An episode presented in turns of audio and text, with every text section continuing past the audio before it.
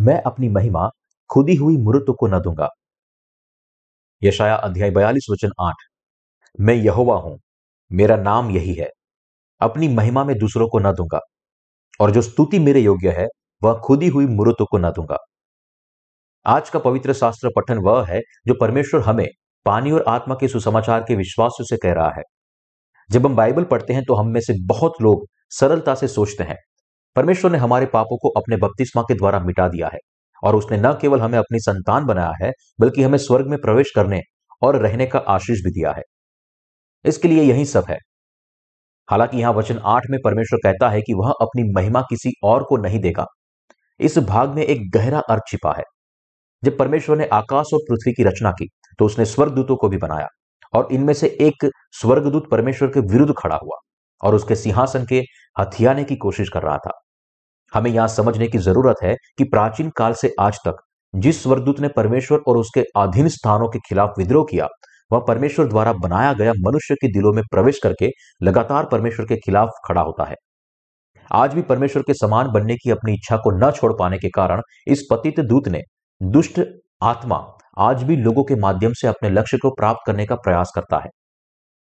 एक दुष्ट शैतान में बदल जाने के बाद वह आज तक सभी प्रकार के धोखे से मानव जाति को गुमराह कर रहा है और परमेश्वर की महिमा को लेने की कोशिश कर रहा है। यद्यपि पति स्वर्गदूत अभी भी इस प्रकार परमेश्वर के विरुद्ध खड़ा है, परमेश्वर ने अपनी सामर्थ्य से उस पर मुहर नहीं लगाई। इसके बजाय उसने पापी मनुष्य पर अपना धर्मी प्रेम प्रकट किया, इस प्रेम में विश्वास करने वालों के लिए उद्धार लाया और उनसे अपनी स्तुति और महिमा करवाई।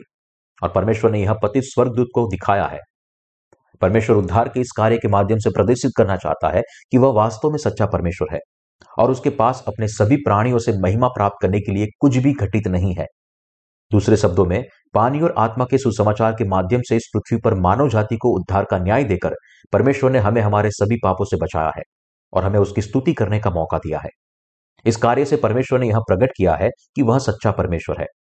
परमेश्वर ने अपनी दिव्य महिमा, सर्वशक्तिमानता और न्याय को प्रकट किया है। और उसने प्रदर्शित किया है कि वह प्रेम का सच्चा राजा, सच्चा चरवाहा और सच्चा प्रभु है। उन्होंने दिखाया है कि कोई भी उनकी जगह ज़बरदस्ती नहीं ले सकता। पानी और आत्मा के सुसमाचार में आपके और मेरे विश्वासियों के माध्यम से परमेश्वर ने अपने विरोधियों के सामने अपनी महानता का प्रदर्शन किया है। इस प्रकार परमेश्वर अब अपने सभी प्राणियों से महिमा प्राप्त करना चाहता है। परमेश्वर ने अपनी उद्धार की योजना को पूर्णता तक पूरा किया। हमारा परमेश्वर इतना शक्तिशाली है कि मानव जाति को पापों से बचाने के लिए उसने हमेशा के लिए मुक्ति की योजना बनाई और इसे शांतिपूर्वक पूरा किया। भले ही परमेश्वर ने अपनी योजना को प्राप्त करने के लिए शांतिपूर्वक काम किया, उन्होंने इसे इतनी इच्छा तरह से पूरा किया है कि अब फिर से कार्य करने की कोई ज़रूरत नहीं है। मानव जाति का उद्धार उस कार्य के माध्यम से प्राप्त किया गया था, जिसे यीशु मसीह ने इस पृथ्वी पर अपने 33 वर्षों के जीवन के दौरान अपने पानी और लहू के साथ किया था। मनुष्य जो कुछ भी करता है, उनमें इतनी समस्याएँ आ जाती है कि उसे फिर से करना पड़ता है। इसके विपरीत परमेश्वर की योजना की पूर्ति की पूरी तरह से संपूर्ण थी। जब यीशु 2020 साल पहले इस धरती पर आए तो उन्होंने इस दुनिया के सभी पापों को एक बार और हमेशा के लिए उठाए और उन्होंने योहन्ना बपतिस्मा देने वाले से बपतिस्मा लेने के द्वारा ऐसा किया। योहन्ना बपतिस्मा देने वाले से यीशु मसीह स्वयं परमेश्वर ने जो बपतिस्मा प्राप्त किया, उसके कारण मनुष्य के लिए उनके हृदय में पाप होना असंभव हो गया। ऐसा इसलिए है क्योंकि यीशु मसीह ने अपने बपतिस्मा के माध्यम से मानवता के सभी पापों को उठा लिया और उन्हें हमारे दिलों से दूर कर दिया। प्रत्येक व्यक्ति को इसकी समझ नहीं होती क्योंकि लोगों को अब उस स्वर्गदूत द्वारा धोखा दिया जाता है, जो पहले परमेश्वर के विरुद्ध खड़ा हुआ था और चुनौती दे रहा था। यह स्वर्गदूत मानव जाति को धमका रहा है। उनसे कह रहा है कि तुम दोषी हो, तुम अपने पापों के लिए दंडित होंगे। आखिरकार यह एक धोखा है। हालाँकि जबकि परमेश्वर का विरोधी लोगों को यह धोखा देने में सक्षम हो सकता है कि उनके पाप बरकरार है। भले ही परमेश्वर ने उन सभी पापों को मिटा दिया हो, वह फिर से पाप रहित को दोषी नहीं बना सकता। ऐसा इसलिए है क्योंकि परमेश्वर जीवित है, क्योंकि परमेश्वर ने स्वयं मानव जाति के पापों को मिटा दिया है। इसके प्रमाण के रूप में उसने हमें बाइबल अपना वचन दिया है। इसलिए मनुष्य को अपने हृदय में पाप की समस्या को हल करने के लिए उन्हें परमेश्वर के वचन को पढ़ना चाहिए और पानी और आत्मा के सुसमाचार को सुनना चाहिए। तभी उन्हें पता चलेगा कि वे पाप रहित है। ऐसा इसलिए है क्योंकि यीशु मसीह को युहन्ना बपतिस्मा देने वाले के द्वारा बपतिस्मा दिया गया था कि उसे न केवल पिलातुस के दरबार में लाया गया, बल्कि उसे क्रूस पर भी चढ़ाया गया था। मानव जाति के सभी पापों के दंडों को सहन करने के लिए उसने अपना लहू बहाया था। उसने ऐसा इसलिए किया क्योंकि परमेश्वर की व्यवस्था कहती है कि पाप की मजदूरी मृत्यु है। मृत्यु के लिए क्रूस पर चढ़ाया जाने और फिर से मृतकों में से जी उठने के द्वारा यीशु ने हमारे पापों को मिटाने का अपना कार्य पूरा किया। और परमेश्वर ने यह सुनिश्चित किया है कि यह उद्धार और पापों की क्षमा, जिसे परमेश्वर ने स्वयं पूरा किया है, विश्वासियों के लिए, हमेशा के लिए प्रभावी होगी। यीशु मसीह मूल रूप से स्वयं परमेश्वर है। इसका अर्थ यह है कि परमेश्वर ने मानव जाति की सिद्धता के लिए इन सभी चीज़ों की योजना बनाई और उन्हें पूरा किया। इसलिए हमारे पास करने के लिए और कुछ नहीं है। सिवाय हमारे दिलों से उद्धार के परमेश्वर द्वारा परिपूर्ण सत्य में विश्वास करके उद्धार का आशीर्वाद प्राप्त करना। हमारे पास अपने पापों से बचने के लिए परमेश्वर की योजना पर विश्वास करने के अलावा और कोई रास्ता नहीं है। और हमारे पास परमेश्वर की योजना और उसके द्वारा पूर्ण किए गए उद्धार के सत्य के लिए उसकी स्तुति करने के अलावा और कोई विकल्प नहीं है। हमारे पास परमेश्वर की सारी योजना और उस धर्मी कार्य के लिए जो हमारे दिल में किया है, उसकी स्तुति करने के अलावा और कुछ नहीं है। हम केवल अपने सच्चे परमेश्वर के रूप में परमेश्वर की स्तुति कर सकते हैं। उसकी अच्छाई का आनंद बना सकते हैं, उसका सम्मान कर सकते हैं, उनसे प्रेम कर सकते हैं और उसे सारी महिमा दे सकते हैं। एक चीज़ जो इस दुनिया में अपरिवर्तनीय है, वह यह है कि परमेश्वर ने स्वयं हमें दुनिया के सभी पापों से बचाया है और इसके लिए परमेश्वर महिमा के अलावा और कुछ भी नहीं चाहता। उद्धार की कभी ना बदलने वाली प्रभावशीलता। यहाँ तक कि जैसे जैसे समय बीतता है यह केवल परमेश्वर द्वारा दिए गए उद्धार की प्रभावशीलता को और भी अधिक चमकदार बनाता है और हमें और भी अधिक आभारी बनाता है। समय उद्धार के प्रकाश को कम नहीं करता है या उसकी प्रभावशीलता को कम नहीं करता। हम में से कुछ लोगों के लिए तीस, चालीस और यहाँ तक कि पचास साल हो गए हैं जब हमने पहली बार पापों की क्षमा प्राप्त की थी। लेकिन उद्धार की जो आशीष परमेश्वर ने हमें दी है, वे आज भी प्रभावी है। पापों की क्षमा पाकर आपने और मैंने अनेक पाप किए हैं। लेकिन क्या इसमें से किसी इस तथ्य को बदलता है कि परमेश्वर ने हमारे पापों को मिटा दिया है? यदि उद्धार की प्रभावशीलता परमेश्वर ने हमारे लिए पूरी की है तो अब किसी भी तरह से मिश्रित हो गया है। तो इसका कारण हम है। ऐसा इसलिए है क्योंकि हम दुनिया को परमेश्वर से ज़्यादा प्रेम करते हैं, और इसलिए हमारे दिल में परमेश्वर के प्रेम के लिए कोई जगह नहीं है। यह इसलिए भी है क्योंकि हम कमज़ोर हैं, और जब हम पाप करते हैं तो हमारा विश्वास पल भर में कमज़ोर हो जाता है, जिससे हम आश्चर्य होता है, क्या यह मुझे फिर पाप का दोषी बनाता है। हालाँकि, क्योंकि परमेश्वर ने हमारे लिए जो उद्धार का धन्य कार्य किया है, वह हमेशा के लिए उसकी आँखों में अपरिवर्तनीय है। आपके और मेरे दिल में अभी भी कोई पाप नहीं है, और परमेश्वर द्वारा दिए गए उद्धार के सत्य के लिए धन्यवाद। हम परमेश्वर की स्तुति करने और हमेशा उसकी महिमा करने में सक्षम है, और क्योंकि हम परमेश्वर के प्रेम और उसके न्यायपूर्ण उद्धार के सत्य में विश्वास करते हैं, हम विश्वास के द्वारा उसकी आज्ञाओं का पालन कर रहे हैं। इस पल में जिन्होंने अपने हृदय में परमेश्वर द्वारा दिए गए पानी और आत्मा के सुसमाचार को स्वीकार कर लिया है, उनके लिए, उनके हृदयों में कोई पाप होना असंभव है। इसलिए परमेश्वर द्वारा दी गई उद्धार की आशीषें हमें उसकी स्तुति करने के लिए प्रेरित करती है। ऐसा इसलिए है क्योंकि उद्धार का विश्वास जो परमेश्वर ने हमें दिया है, वह अभी भी प्रभावी है। तो फिर क्या आपके मन में कोई पाप है? नहीं, कोई पाप नहीं है। परमेश्वर ने मानव जाति के लिए जो उद्धार का धन्य कार्य किया है, वह अपरिवर्तनीय है। परमेश्वर सारी महिमा और स्तुति के योग्य है। बाइबल कहती है, मैं अपनी महिमा किसी दूसरों को नहीं दूँगा और न ही अपनी स्तुति खुदी हुई मूर्तों को दूँगा। शैतान अभी भी सोचता है कि वह सबसे अच्छा है और बहुत से लोगों को परमेश्वर के विरुद्ध खड़े होने के लिए उकसाता है। उदाहरण के लिए, एक तांत्रिक, जैसा कि आप जानते हैं, वह व्यक्ति जो जीवित और मृत के बीच मध्यस्थ करता है। मरे हुओं को मंत्र मुक्त करते समय तांत्रिक कुछ इस तरह से कह सकता है, क्या तुम्हारे परिवार में कोई ऐसा नहीं है? जिसे गलत तरीके से मौत का सामना करना पड़ा हो। वह मृत पूर्व चाहता है कि आप उसकी अन्यायपूर्ण मृत्यु को स्वीकार करें और आपके घर में दुख ला रहे हैं। क्योंकि आपने इस दुनिया में रहते हुए उसकी परवाह नहीं की, इसलिए आपको तुरंत उसकी आत्मा को दिलासा देना चाहिए। तब आपके घराने को घेरने वाली विपत्तियाँ दूर हो जाएगी। तब लोग वेदी पर मरे हुओं की आत्मा के लिए भोजन डालते हैं और धूप जलाते हैं। ऐसे ही कई लोगों के लिए तांत्रिक मृत पूर्वजों और उनके जीवित वंशजों के बीच एक माध्यम की भूमिका निभाते हैं। लेकिन वास्तव में वे परमेश्वर के खिलाफ खड़े होते हैं। आज भी परमेश्वर का विरोधी लोगों को परमेश्वर के बजाय दुष्टात्मा की पूजा करने और उन्हें आत्मसमर्पण करने के लिए गुमराह करता है। हालाँकि परमेश्वर नहीं चाहता कि उसकी कोई महिमा और स्तुति पतित स्वर्गदूत को दी जाए। परमेश्वर अब हमसे कह रहा है, मैं यहुआ हूँ। मुझे छोड़ कोई और परमेश्वर नहीं है। मैंने तुम्हें तुम्हारी सभी पापों से पूरी तरह से न्यायपूर्ण और धर्मी तरीके से बचाया है।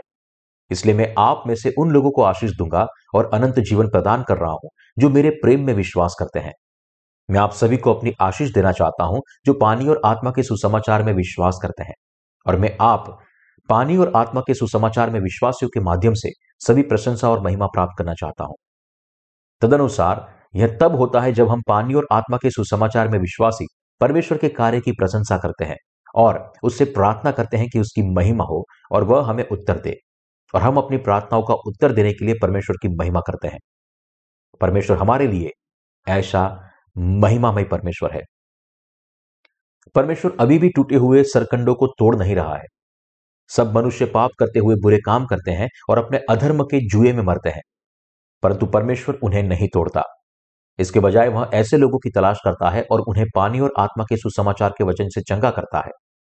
यीशु ने कहा, हे सब परिश्रम करने वालों और बोझ से दबे लोगों, मेरे पास आओ और मैं तुम्हें विश्राम दूँगा। मत्ती अध्याय ग्यारह वचन अट्ठाईस।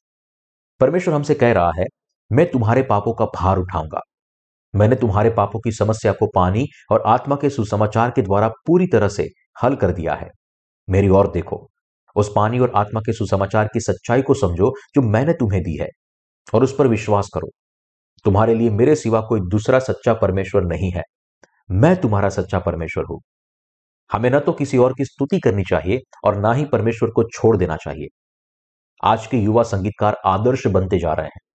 वास्तव में कोरिया में इन पोप गायकों को सचमुच आदर्श कहा जाता है। जब वे मंच पर नाचते गाते हैं तो भीड़ जयकारे लगाती है और तालियाँ बजाती है। हालाँकि जब लोग मूर्ति की तरह किसी दूसरे इंसान की पूजा करते हैं तो परमेश्वर घृणा करता है। इसलिए मैं किसी भी उन इंसान की पूजा नहीं करता, जो परमेश्वर द्वारा बनाया गया है। जब मनुष्य की पूजा की जाती है और उसकी प्रशंसा की जाती है, जैसे कि वे दैवी हो, तब परमेश्वर घृणा करता है। परमेश्वर सांसारिक धर्मों के संस्थापकों और अगुओं से भी घृणा करता है। ये सांसारिक धर्म अक्सर खुदी हुई मूर्तों बनाते हैं और जो लोग उसके, उनकी पूजा वस्तुओं के रूप में दिखाई देते हैं। परमेश्वर ने हमें आज्ञा दी है कि न तो खुदी हुई मूर्ति बनाओ और न उनके आगे झुको, न तो उनके लिए जियो और न ही उनकी स्तुति करो। ऐसी मूर्ति पूजा परमेश्वर के लिए घृणित है। प्राचीन समय में इसराइल के लोग एक विधर्मी देवता बाल के नाम को पुकारने और परमेश्वर के बजाय उससे प्रार्थना करने के लिए प्रवृत्त थे। बाल एक मूर्ति थी, जिसे कनान देश के मूल निवासियों ने खेती के देवताओं के रूप में स्थापित किया था। जब उनके पास अच्छी फ़सल होती तो वे विधर्मी देवता बाल से प्रार्थना करते और भरपूर फ़सल के लिए उन्हें धन्यवाद देते हुए कहते थे। हमें खेती के अच्छे मौसम के साथ आशीर्वाद देने के लिए धन्यवाद। चूँकि इसराइल के लोग भी विधर्मी देवता बाल से प्रार्थना कर रहे थे, परमेश्वर उनके अपराध से क्रोधित हुए और उन्हें यह कहते हुए फटकार लगाई, तुम कितने कृतज्ञ हो? तुम बाल का धन्यवाद क्यों कर रहे हो, जबकि बारिश मैंने भेजी है? जब विधर्मियों को बच्चे पैदा करने में परेशानी हुई, तब उन्होंने भी अशेर के खंभे से प्रार्थना की। उन्हें दर्जनों स्तनों के साथ लड़की के चित्र खोद कर बनाए।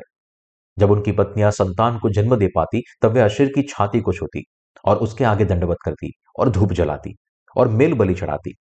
परमेश्वर ऐसी खोदी हुई मूर्तों की आराधना करने वाले विधर्मी रिवाजों से घृणा करता था। तब उसने इसराइलियों को आज्ञा दी कि वे खुदी हुई मूर्तों को निकाल दे। परंतु वे अन्य जातियों से भी बढ़कर मूर्तों को दंडवत करते थे। परमेश्वर ने उनसे कहा, मैंने ही तुम्हें आशीर्वाद दिया है और तुम्हें शत्रुओं से तुम्हारी रक्षा की है। जब मैं तुम्हारा परमेश्वर हूँ तो तुम कनानियों के मूर्ति पूजक धर्म का पालन क्यों कर रहे हो? इन मूर्तियों को नमन और प्रार्थना क्यों कर रहे हो? ऐसा मत करो, नहीं तो मैं तुम्हें दंड दूँगा। इस प्रकार परमेश्वर जलन रखने वाला परमेश्वर है। हालाँकि जैसे जैसे इसराइल के लोग विधर्मी मूर्तियों की ओर आकर्षित होते रहे और उनकी पूजा करते रहे। उन्होंने परमेश्वर की महिमा और स्तुति को कलंकित किया और इसलिए परमेश्वर ने उन पर अपना क्रोध डाला। आज भी ऐसे लोग हैं जो परमेश्वर के दायरे की परीक्षा लेना चाहते हैं। 1960 के दशक में मानव जाति अन्वेषण के लिए अंतरिक्ष में कई रॉकेट भेज रही है। उन्नीस के, अस्सी के दशक में इस्तेमाल किए गए अंतरिक्ष यान ऑर्बिटर्स में एक को चैलेंजर नाम दिया गया था। आनुवंशिकी के क्षेत्र में कुछ वैज्ञानिक मानव क्लोनिंग पर काम कर रहे हैं। लेकिन ऐसे प्रयास सबसे बड़ी गलतियाँ है जो मानव जाति परमेश्वर के सामने कर रही है। इस तरह सृष्टिकर्ता को चुनौती देना सर्वशक्तिमान परमेश्वर के विरुद्ध खड़ा होना है और इसलिए परमेश्वर इससे घृणा करता है। हाल ही में मैंने समाचारों में पढ़ा कि वैज्ञानिकों ने गाय की स्टेम कोशिकाओं को निकालने के और पेट्री डिश में उसे गौमास में विकसित करने के साथ सफलतापूर्वक प्रयोग किया है। तो ऐसा कहा जाता है कि लगभग एक दशक में स्टेम सेल से संवर्धित प्रयोगशाला में उगाए गए मांस को खरीदना और खाना संभव होगा। इस तरह के मांस का उत्पादन कारखानों में किया जाएगा। चीन में एक प्रयोगशाला स्टेम सेल से कृत्रिम रूप से उगाए गए मांस को बनाने में भी सफल रही है और इसे व्यावसायिकरण करने की योजना बना रही है। कहा जाता है कि इसका स्वाद असली मांस जैसा ही होता है। लेकिन क्या वाकई इसका स्वाद वैसा ही होगा? चूँकि मानव जाति धूल से बनी थी इसलिए मनुष्य के लिए प्राकृतिक रूप से उगाई गई सब्ज़ियाँ, फल और मांस खाना सबसे अच्छा है। परमेश्वर यसाया अध्याय बयालीस वचन आठ और नौ में कहता है, मैं यहोवा हूँ, मेरा नाम यही है। अपनी महिमा में दूसरों को न दूँगा, और जो स्तुति मेरे योग्य है, वह खुदी हुई मृत को न दूँगा। देखो, पहली बातों को तो हो चुकी है, अब मैं नई बातें बताता हूँ, उनके होने से पहले तुमको सुनाता हूँ। भविष्य व्यक्त यसाया ने इसराइलियों के लोगों से भविष्यवाणी की थी। तुम्हारे अधर्म के कामों के कारण तुम बंधवाई में रहोगे। तुम्हें एक विदेशी राष्ट्र में घसीटा जाएगा और तुम वहाँ दासों के समान रहोगे। लेकिन परमेश्वर की दया के लिए धन्यवाद।